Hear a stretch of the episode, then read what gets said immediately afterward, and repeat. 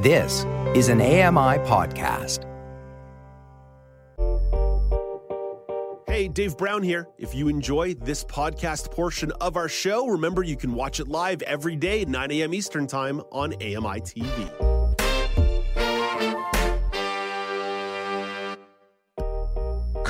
Morning. It's Tuesday, September the 12th, 2023. Welcome to Now with Dave Brown, coming to you on AMI TV. I'm Dave Brown. Let's hit the horns and go.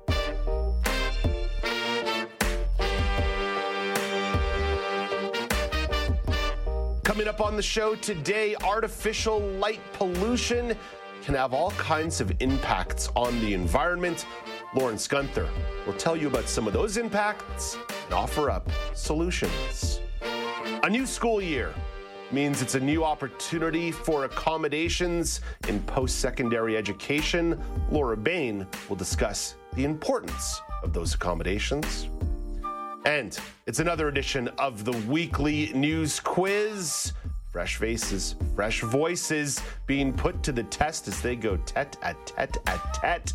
Elizabeth Moeller, Karen McGee, and Amanda Shikarchi.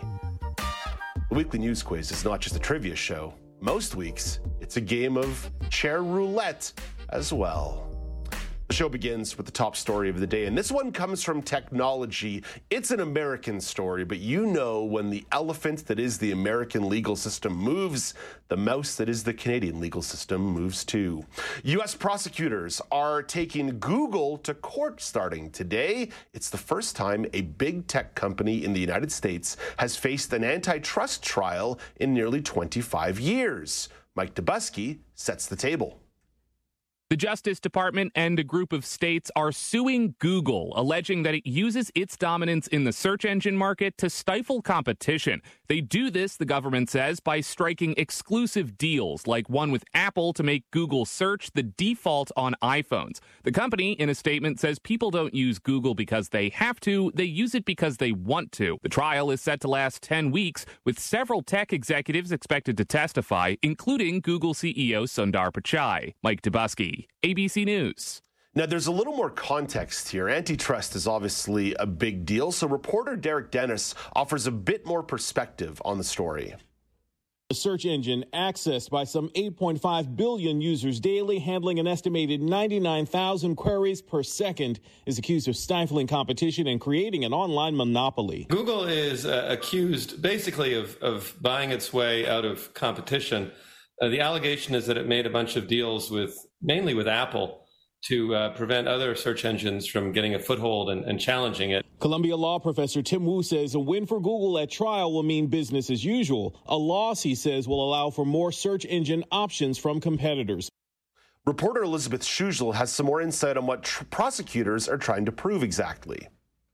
What the Justice Department and several state attorneys general are alleging is that Google abused its dominance in online search. So, as a search engine, that it became too big, and that as the biggest, most dominant player, it basically cut out competitors or potential competitors in that space. So, basically, what the government is arguing here is that Google violated antitrust laws as the gatekeeper of the internet, and that something needs to be done to hold Google accountable.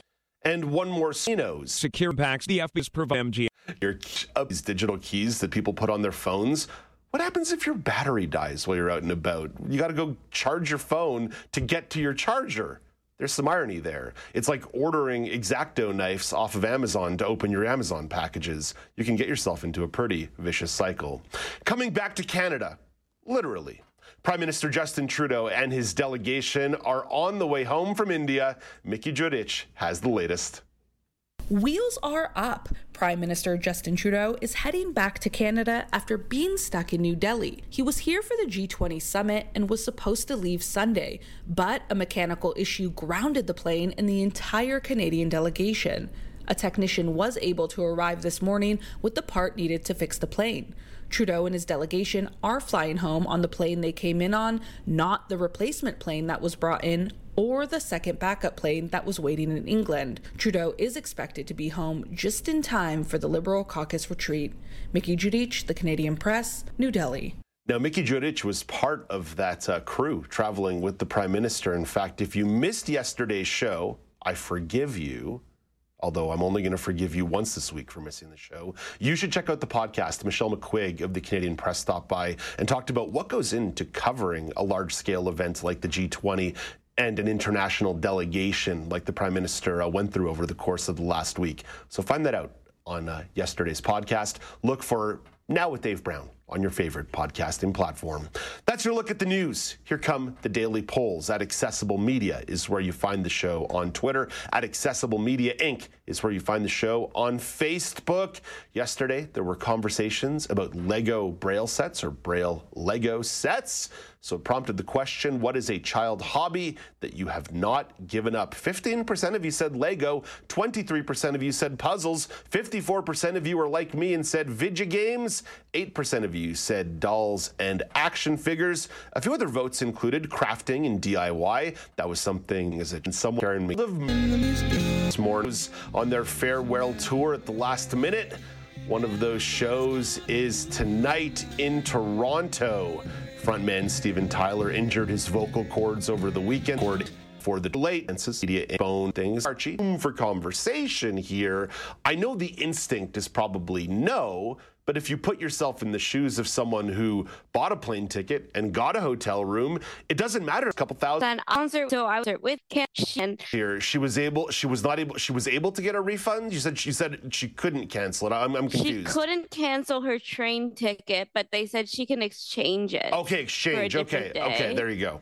But she still ended up coming in. Um, we ended up doing something else that day, but um, regardless of that, I definitely think that when everyone's preparing, especially commuting to go to concerts, like I think that people should get a refund for the concert tickets and, you know, if possible, get refunds for, you know, be Airbnbs or hotels that they might be staying at.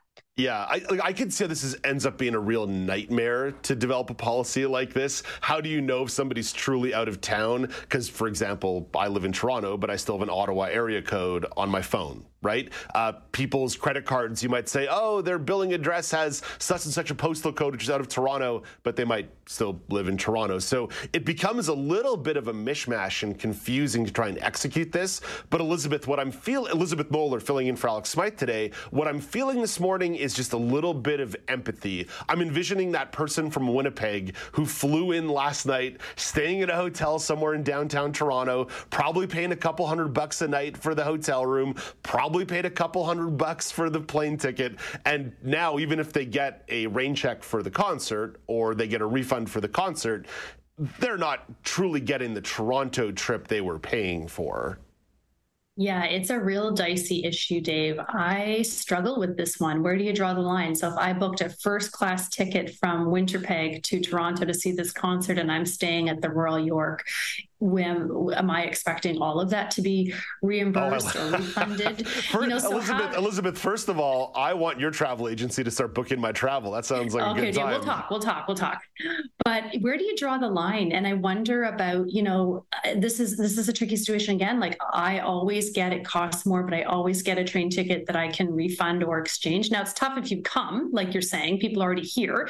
That's a little bit of a tricky situation too. Perhaps like travel credit up to a certain amount. But I worry that this could be balloon and become really ugly with people putting in all kinds of requests and, and how do you monitor it? And then there's the staffing that would go into that. So I'm empathetic. I certainly missed Hamilton and Les Mis due to COVID. We were able to get a credit, not a refund, but it's a very tricky situation from this sort of staffing perspective. So I'm, I'm on the fence with this one. Yeah, in terms of the people working for uh, Ticketmaster, Live Nation, mm-hmm. whatever the yeah. concert promoter made, significant service fees when yes, we buy do. these tickets. So maybe those yes. service fees should go towards uh, getting me some Helping refunds us. or getting some yes. kind of insurance. I, like, I don't know. I, I again, I, I think what's really important here is that I'm talking about short notice. I'm not yeah. talking about three or four or five days, because even when you buy some of those quote non refundable tickets, you can typically negotiate with the airline or negotiate with the hotel. Yeah. Get a and credit. They're they're typically understanding to a degree on what they'll give mm-hmm. you.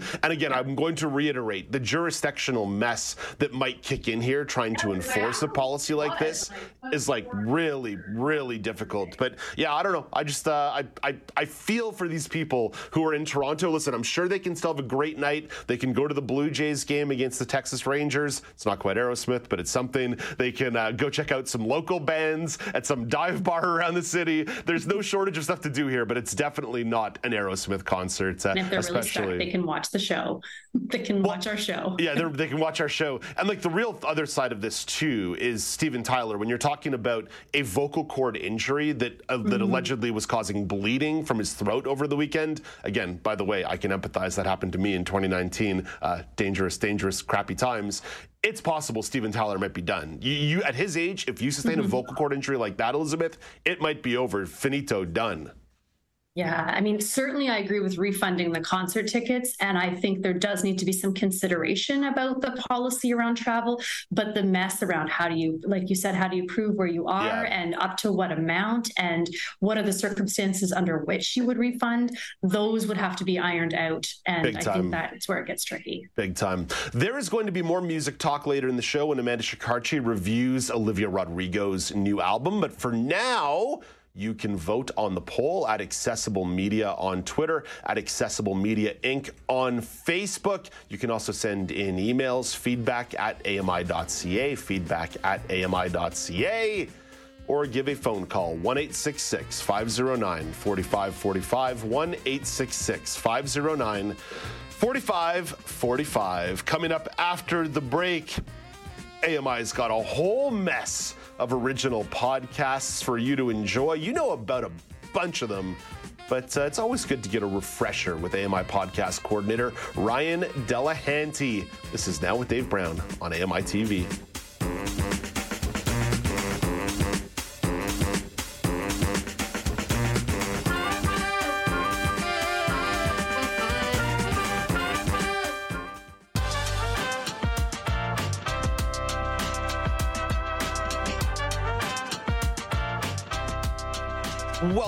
It's now with Dave Brown on AMI TV.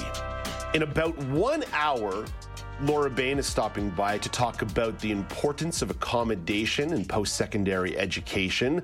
Well, that topic is timely. It's also a topic that the Pulse on AMI Audio is exploring. Joeita Gupta always tackling substantial issues. The latest episode considers how colleges can be made inclusive for students from marginalized groups. Ryan Delehanty is AMI's podcast coordinator, and Ryan has some insight on that show and other AMI original podcasts. Hey, good morning, Ryan.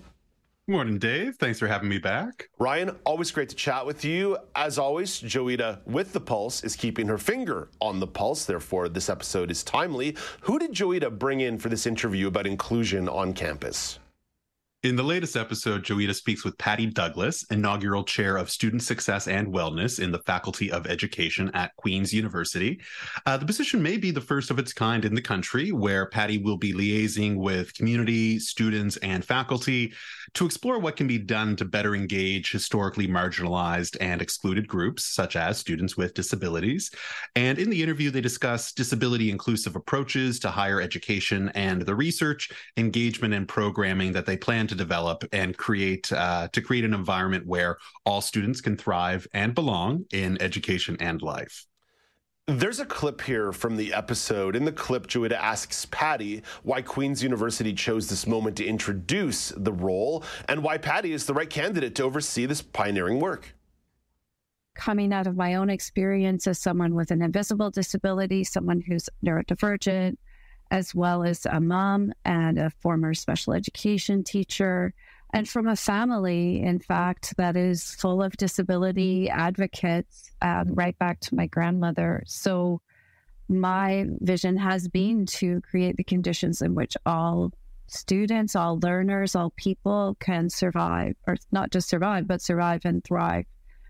And I think it was the moment that we uh, connected you know, I think COVID and being post COVID, in which those exclusions and uh, and marginalizations were really laid bare, is another factor. The faculty at Queens is a tender and kind faculty that are invested in making this question um, their legacy, quite frankly. So, issues of occlusion on campus are really tangible and I think easy to understand. But Joeita is also great at exploring more abstract issues. So, in another episode, Joeita is interviewing someone about the issues of transnational and transracial adoption. Ryan, these are terms that are charged, and they're charged because people maybe don't understand them. How would you define issues of transnational and transracial adoption? Uh, you know, we they'll get into all the issues surrounding it, but in terms of the the definitions, uh, we have a transnational adoption in my family. Uh, my aunt and uh, uncle, who lived in Mississauga, adopted uh, two children from a Romanian orphanage about uh, 20 years ago, 30 years ago, maybe now. And so uh, that would be a transnational adoption, the children coming from Romania. Uh, but where they were, uh, you know, white presenting at least, uh, wouldn't be considered a transracial adoption. So the transnational adoption, when someone adopts a child from another country, brings them to live in the adoptive parent's home country. Transracial or transcultural adoption means placing a child who is of one race or ethnic group with adoptive parents of another race or ethnic group. Uh, in the U.S., these terms usually refer to the placement of children of color uh, with from another country with Caucasian adoptive parents. So, who is Joeita bringing in for perspective on this? This was such a, a, compelling interview. It's the August 31st edition of The Pulse, where Joeita speaks with Lydia X, uh, I think she's American, so XZ Brown, maybe not XZ Brown, about uh, disability and uh, transnational adoption. So Lydia XZ Brown is a American autistic disability rights activist, writer, attorney, and public speaker, chairperson for the American Bar Association, Civil Rights and Social Justice Disability Rights Committee, Policy Council for Privacy and Data at the Center of Democracy and Technology, and director of policy, advocacy, and external affairs of the Autistic Women and Non Binary Network. So incredibly accomplished and uh, brilliant, brilliant interview. So quite fascinating and some really enlightening information about some terms and concepts that are broadly misunderstood in our society today. Yeah, that's one of the things the Pulse is really great for. These deeper dive interviews about topics that sometimes require a little bit more perspective. There's a clip that captures a bit of the conversation where Joeita asks Lydia about the original definition of the term transracial.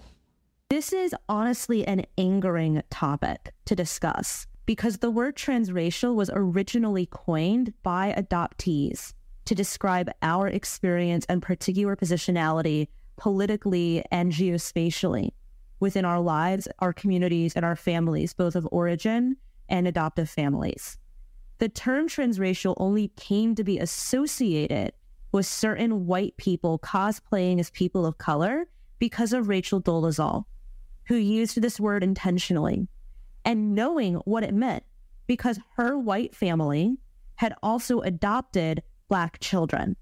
She has transracially adopted Black siblings.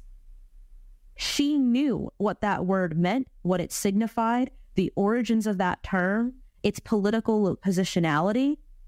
And yet she chose to steal and co opt it and erase the history of it so thoroughly with the power and influence of whiteness that even some people of color do not know the origins of that word now and associate it only with those kinds of white people pretending to be black or native or Asian just for fun, for the appearance of fleeting social capital that disappears because they will never know what it is like to actually live in a negatively racialized body. So you can find the Pulse Saturdays at 2 p.m. Eastern Time on AMI Audio. You can also find episodes on demand by searching for the Pulse on AMI Audio on your favorite podcasting platform or on YouTube. Or you can also visit ami.ca slash the pulse for more information lots of points of contact for you there. Ryan, you are not simply monitoring the work of folks on the Pulse. You are doing a whole bunch of coordination in the podcast department. So there's a bunch of new seasons popping up here in the first week of the fiscal year in AMI. So shows like AMI Podcast Roundup and the audiobook review are back. What are uh, some of the changes on those shows this year? Got a uh, brand new yet very familiar host for podca- podcast roundup. So that's Amy Amantea. Uh, I'll be serving as a producer or co-host, along with Grace Schofield handling the technical side, making us sound good. This weekend we're featuring some highlights from Now with Dave Brown and Kelly and Ramya. You know, you may have heard of them. Nice. And uh, covering uh, back to school, back to productivity, and uh, back to hurricane season, which we're we're uh, anticipating maybe some uh, some of that in uh, Atlantic Canada this week. over on AMI Audiobook Review, powerhouse trio Ramya Amuthan, Nisreen Abdelmajid, and Jacob Shemansky oh my gosh. have They're joined so forces. good. They're so good. And, oh yeah, absolutely. And so it's always a pleasure to hear um, audiobook review now with them every week. And uh, they're doubling your weekly dose of everything audiobook. So that show's expanded to one hour. And you can catch new episodes of AMI Audiobook Review Saturdays at 1 p.m. Eastern or find it wherever you get your podcasts. And it's followed by The Pulse. And then at 3 p.m., catch Podcast Roundup with Amy Amantea and uh, yours truly. uh, Ryan, not to pull back the curtain too much, I get a chance to listen to the recording of the audiobook review every week because it occurs in Studio 5, uh, not far uh, down the hall from me. And the audiobook review show itself is excellent. The banter and chatter after the show could be a podcast all in of itself. I oh. adore oh. spending time with Nisreen, Jacob, and Ramya, and I oftentimes burst into their studio and offer up my thoughts as the conversation evolves. So, uh, yeah, I'm the person person who affects their productivity if those podcast files ever get to you late. You just go all Kool Aid Man, bush through the wall, yeah. and uh, interrupt what they're doing. Oh, yeah, oh yeah. uh, Ryan, got to be quick on this one. I feel like you and I have not spoken probably in like two months. How was the summer in Halifax? It was good. Uh, very successful with the softball team. God was on our side as uh, any game that would have been difficult was rained out and forfeit. And we're uh, in the championships next weekend and uh, got to see a couple great shows at uh, Jazz Fest. So that was really nice seeing Digable Planets. Uh, opening uh, for them was Maestro Fresh Wes, who's uh, based out of Fredericton now, nice. and uh, then uh, Sudan Archives, who are one of my favorite newer acts, and that was just amazing. She was solo violin, you know, R and B, hip hop, and just amazing. And then uh, that was with Bad Bad Not Good, who were always very good. So uh, those are some great shows. Definitely some highlights people sleep on how much fun there is to be had in Halifax in the summer. All, you know, all these Torontonians thinking they're the center of the universe. Halifax has more fun. Uh, Ryan, thank you for this. Have a great day. Thank you. Talk soon, Dave. That's AMI Audio Podcast Coordinator Ryan Delehanty. Coming up after the break. Artificial light pollution can pose an issue for nature and the environment. Lauren Gunth- Lawrence Gunther will explain, explore some of the bigger implications. This is Now with Dave Brown on AMI TV.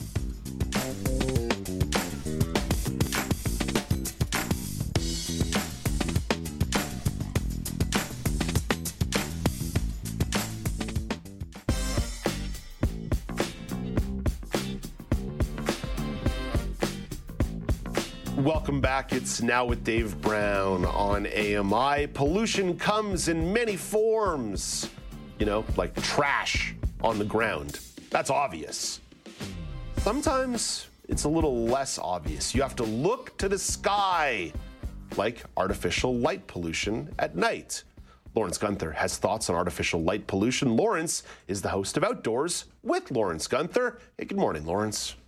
Morning, Dave. So, Lawrence, I, I think it's pretty much understood in the name artificial light pollution. Okay, that's light, it's artificial, it pollutes. What constitutes it? Like, what are examples of artificial light pollution? Well, buildings, you know, that night, any sort of light source at night, I- intense light source that glows up into the uh, atmosphere and then bounces off the cloud cover, the mist, the the the haze in the sky, and creates a sort of a sky glow. So it could be sports fields, it could be factories, it could be open pit mines, it could be uh, stadiums, highways, airports.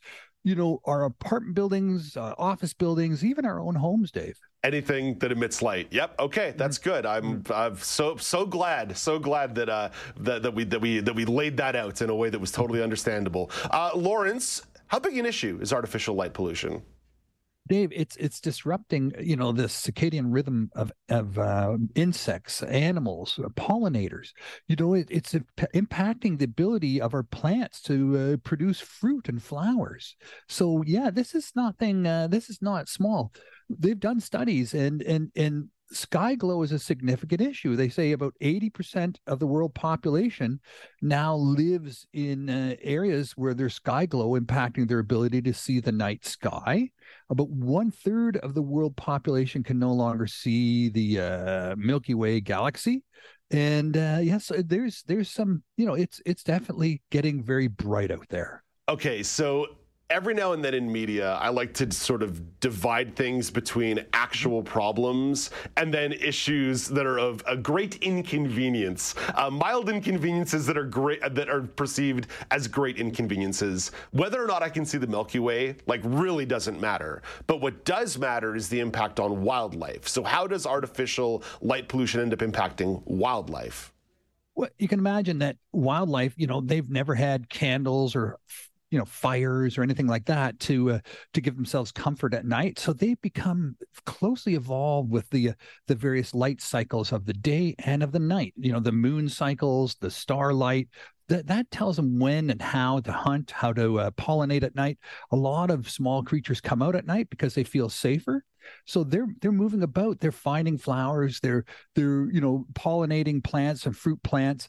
They're avoiding being predated on they're you know having their day night cycle it's it's very important to them. When we start to influence that with uh with sky glow with artificial light even in cities you know plants and wildlife in cities is and, and insects and so forth they lose track of day and night and and uh, it becomes problematic for the for the whole evolution of life the whole circle of life yeah, the raccoon in my backyard is getting a little chummy because because uh, his day goes a little bit longer now with uh, with light pollution. Uh, Lawrence, you said the word pollination. Hmm. Obviously, that's a really important thing when it comes to you know feeding ourselves. What have studies said about artificial light pollution and pollination? There's a few studies out now. Uh, a study conducted in the UK, they watched uh, moths, they're pollinators, and they said at night uh, 70 to 80% of moths will choose to go towards a street lamp as opposed to the uh, plants that need pollination by those uh, insects.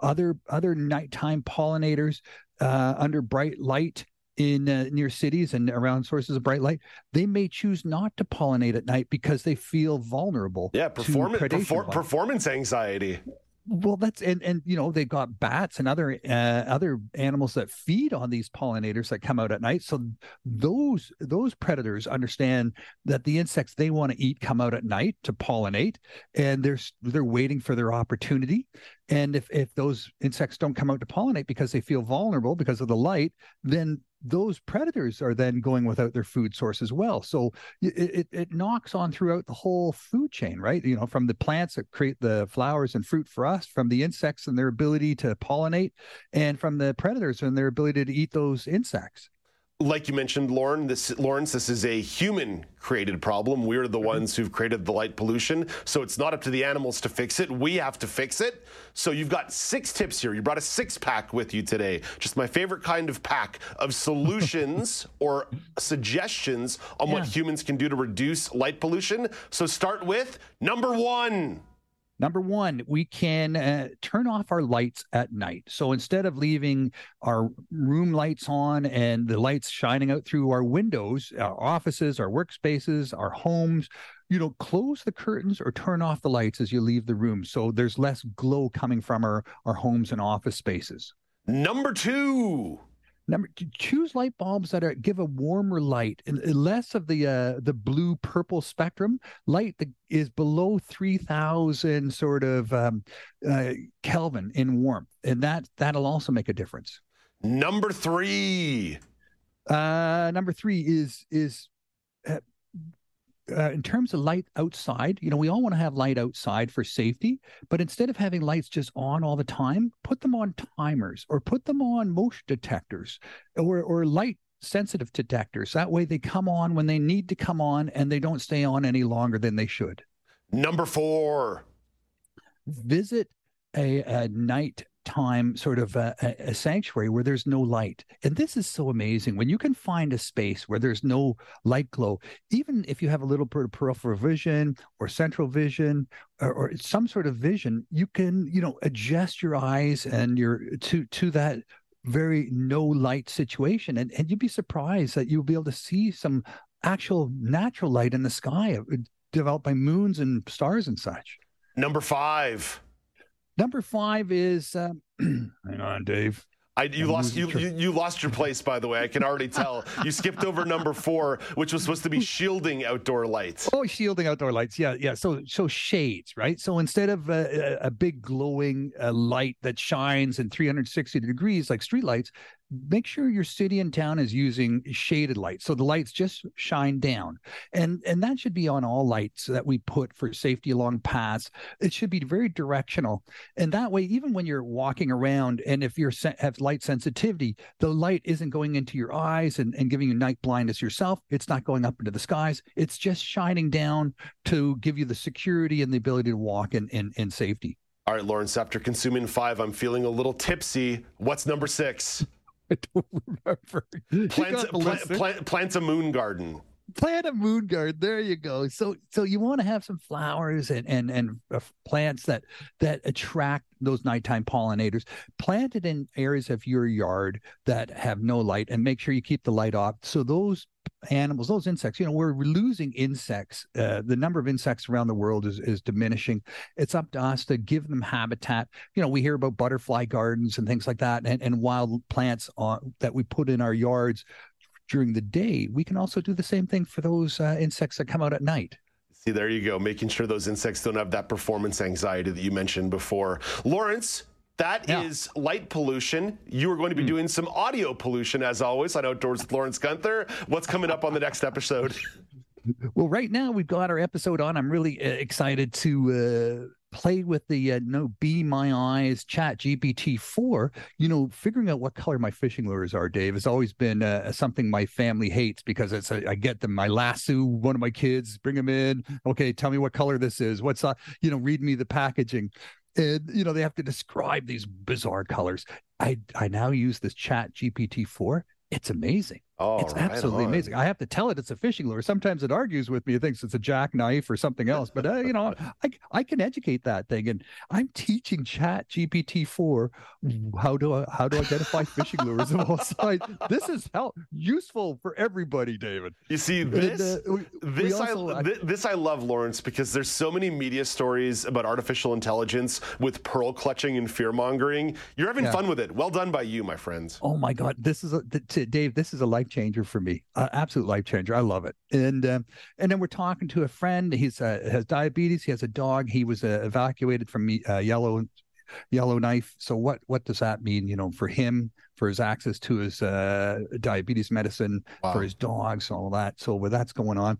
And coming up on Sunday, coming out on Outdoors, we're talking to Ron Walsh. He has that fantastic outdoor show on AMI TV.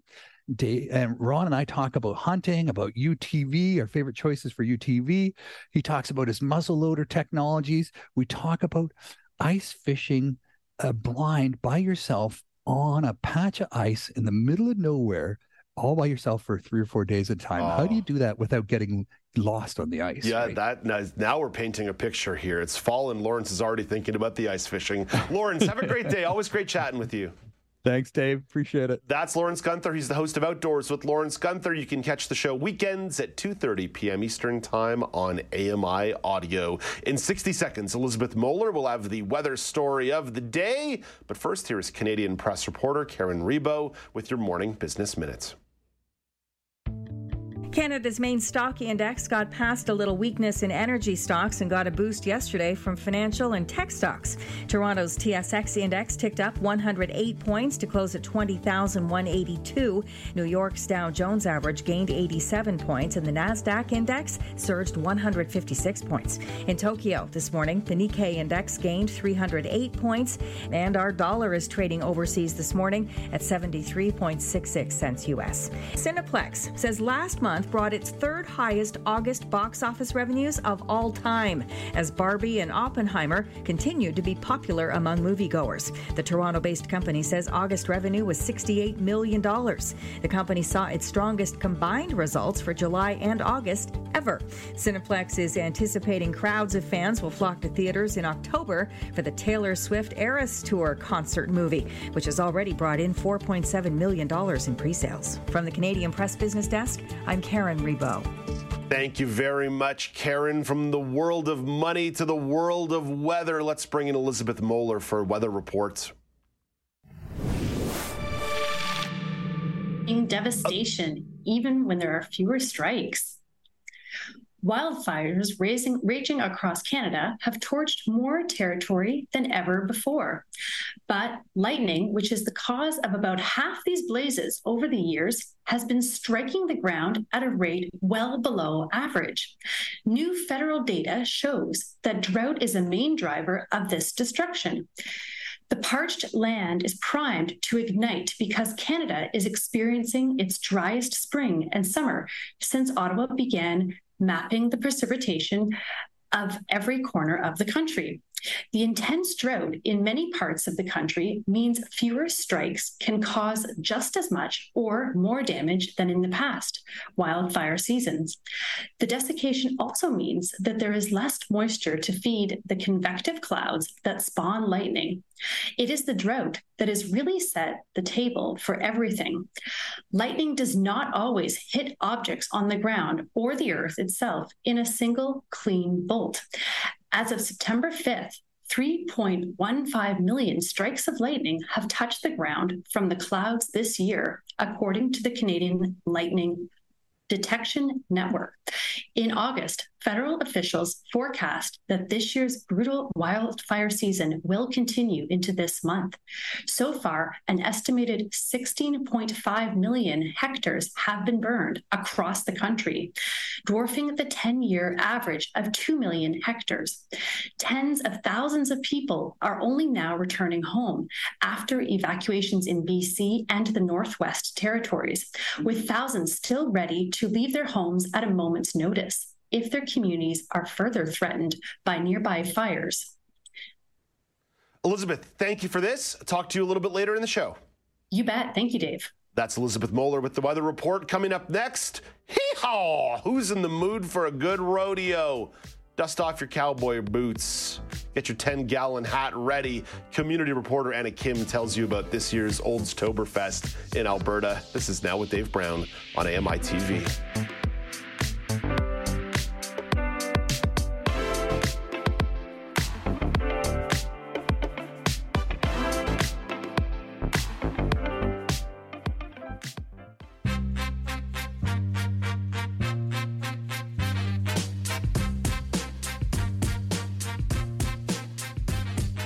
Back. It's now with Dave Brown on AMI TV. You may have noticed a couple of things have been different since September the 1st. That's because AMI's fiscal year starts on September the 1st, and therefore there were some changes to the show, which means fresh faces, fresh perspective, and fresh voices. Just like Anna Kim. Anna is the show's newest community reporter based in Alberta. Hey, good morning, Anna. Good morning. How are you? I'm doing fantastic. I had the pleasure of speaking with you a couple of weeks ago about your experience at the Archery World Tournament in South Africa. Mm-hmm. How's it been here? It's been a couple of weeks since that interview. It's you've been back for a couple of weeks. How uh, how how's it coming out of that major tournament? Uh, well, I don't know if there is such thing as uh, South Africa withdrawal, but if there is, I definitely had it and I was just heartbroken for a solid three weeks after the tournament. I wanted to go back. I still do want to go back, um, but you know now I'm getting back into kind of the swing of things, and I'm looking back on pictures, saying I miss it so much, and I kind of have to think, well, now is school, and I have to get back into routine. So fine, I will. I'll leave that you know part of my summer behind for now, but I'm already planning my next trip to South Africa with some friends. So, so, it wasn't just the tournament and athletics thing; it was South Africa itself that really spoke to you.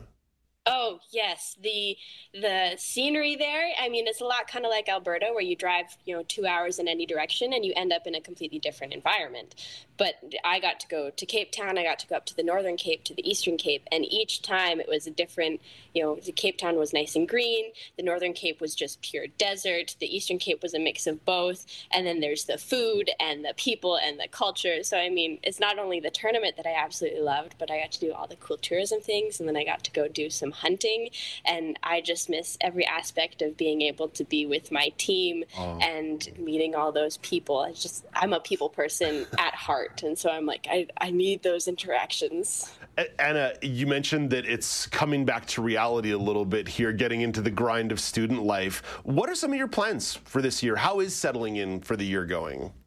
This year, it's it's not bad. I actually had knee surgery a little bit ago, so I was confined to my living room floor for about the first two weeks of school. So yesterday was actually my first day back in person because I had been doing online, and so now I'm really getting into the swing of things.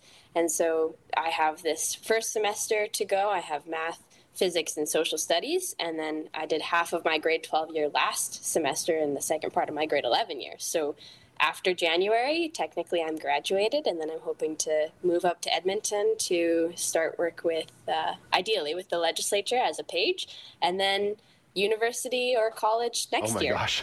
Oh my gosh! Staying busy through and through. Uh, well, well done by you. I, I can barely keep my agenda uh, on top of things, and it sounds like yours is pretty darn packed there. So, so I don't know if that gives you enough time to attend a rodeo, but folks in Old Alberta this month can take part in Oldstoberfest. What makes this rodeo stand out from the others? This is a rodeo that is Western rodeo mixed with the Bavarian culture. Oh, the on. only Bavarian rodeo that I know of, at least in Canada, and that's what it says. You know, it's a fascinating combination of two literal different sides of the world.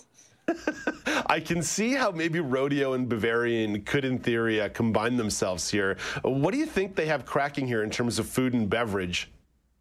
Oh, of course. There's you know beer gardens, and then I I didn't seek too much on the website about you know food trucks, but I would think that they'd take in you know local local food trucks or um, local uh, restaurants to come in and, and cater. I know at the rodeos that I've gone to, they have a, a concessions, and there's obviously you know things like burgers or hot dogs or the the classic rodeo food, right? The thing that is is unhealthy and greasy. You take the weekend and you really just soak it all in. Ah, the Dave Brown special through and through. Uh, what what what are some of the needs to know before somebody goes? Uh, well, this event is happening on Friday through Saturday, so the 15th and the 16th. Um, you can camp. There is a campground near the the rodeo. So if you want, you can go and camp, or there's hotels in Olds. And throughout the day, they'll have things like pancake breakfasts, and you can really go and, and look at Olds. Because I mean, I don't know about you. Well, I'm Karen. Never mind, you're all the way out there. But I don't know about a whole lot of of Albertans. But I haven't been through Olds a bunch. The only way I heard about it was uh, driving through it for a college tour, and it's a cute little town. It's got a lot to do, so you can go and explore through the day, and then the doors open at 4:30 for the rodeo to start. And there's the mix of you know the the rodeo, the classic, you know Albertan stuff, roping and everything, and then there's concerts throughout. So there's concerts inside in the beer garden, and then there's the big concerts afterwards where everyone kind of just gathers together and sings their hearts out.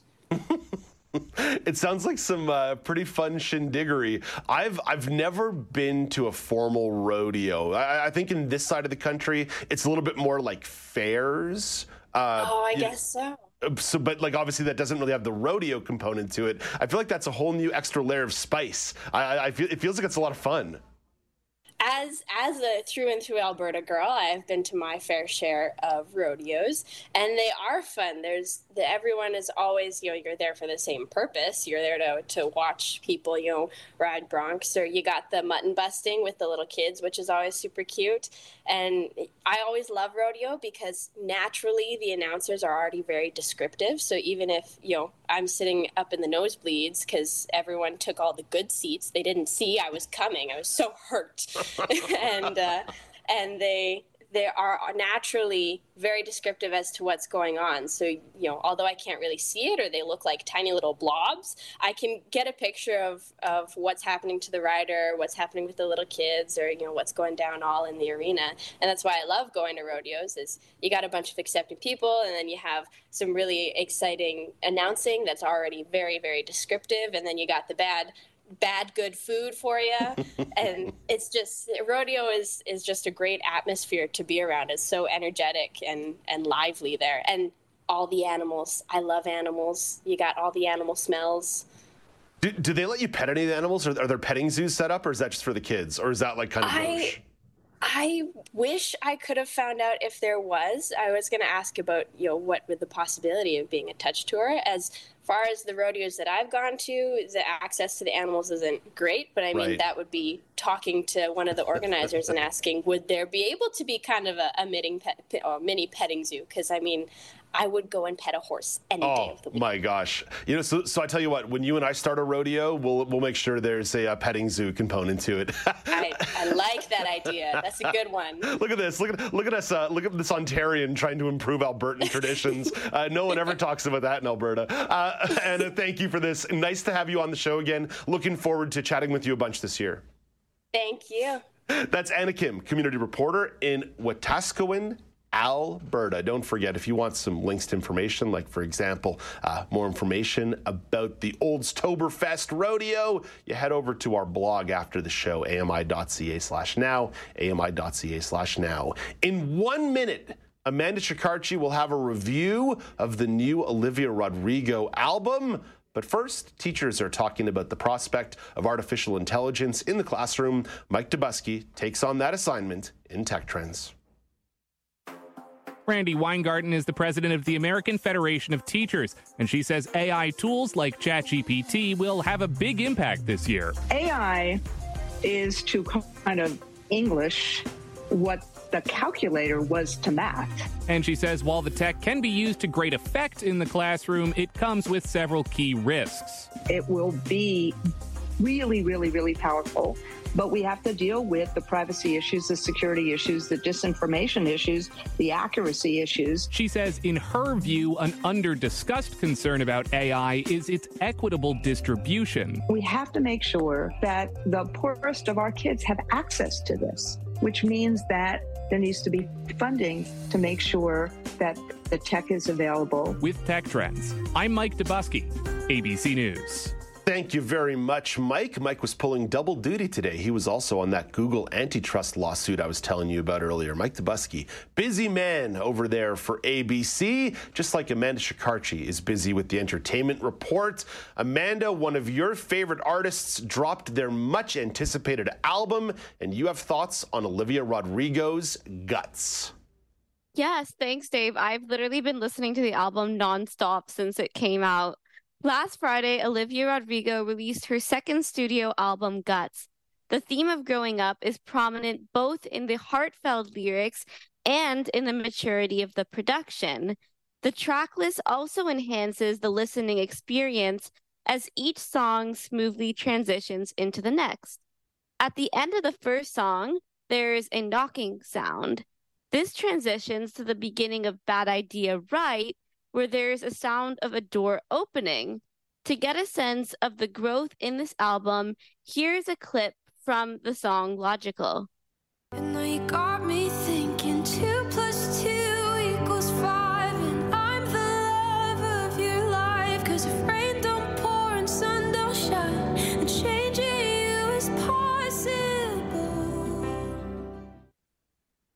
So, Dave, what do you think of the album uh, as a whole?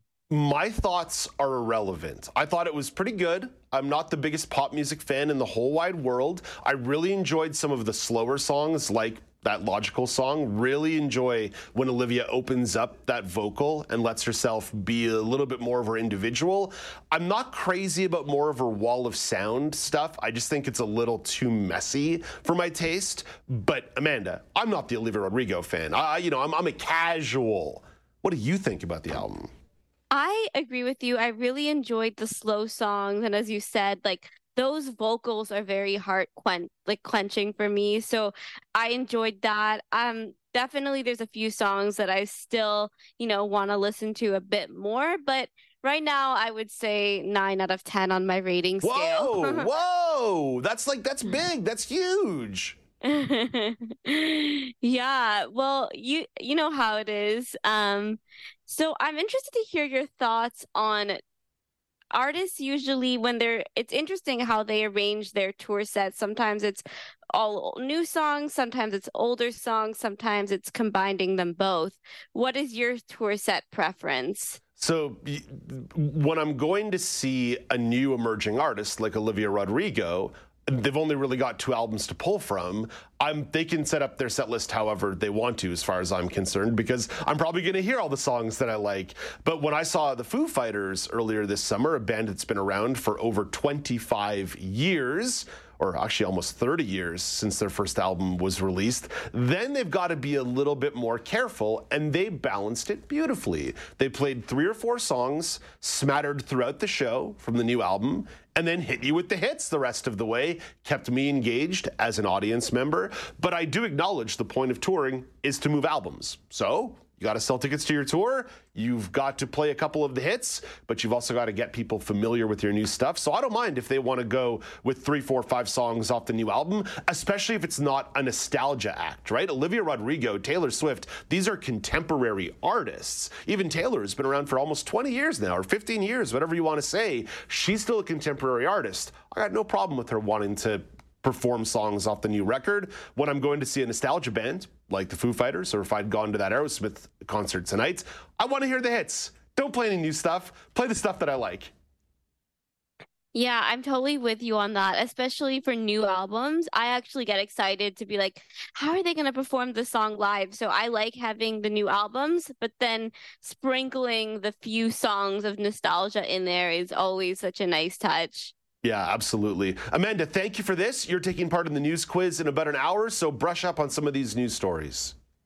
Yes, thank you so much. That's Amanda Shikarchi with the Entertainment Report. Coming up after the break, I've got the regional news update, and Brock Richardson has a sports chat. He has some updates about what's going on with the World Bocce Championships and how a couple of the para athletes are doing. And then I am going to berate him about the Buffalo Bills. And we are maybe going to laugh at New York Jets fans after Aaron Rodgers hurt his Achilles, possibly very significantly on the fourth play of the game. Yeah, could be some fun stuff coming up after the break on Now with Dave Brown on AMI TV.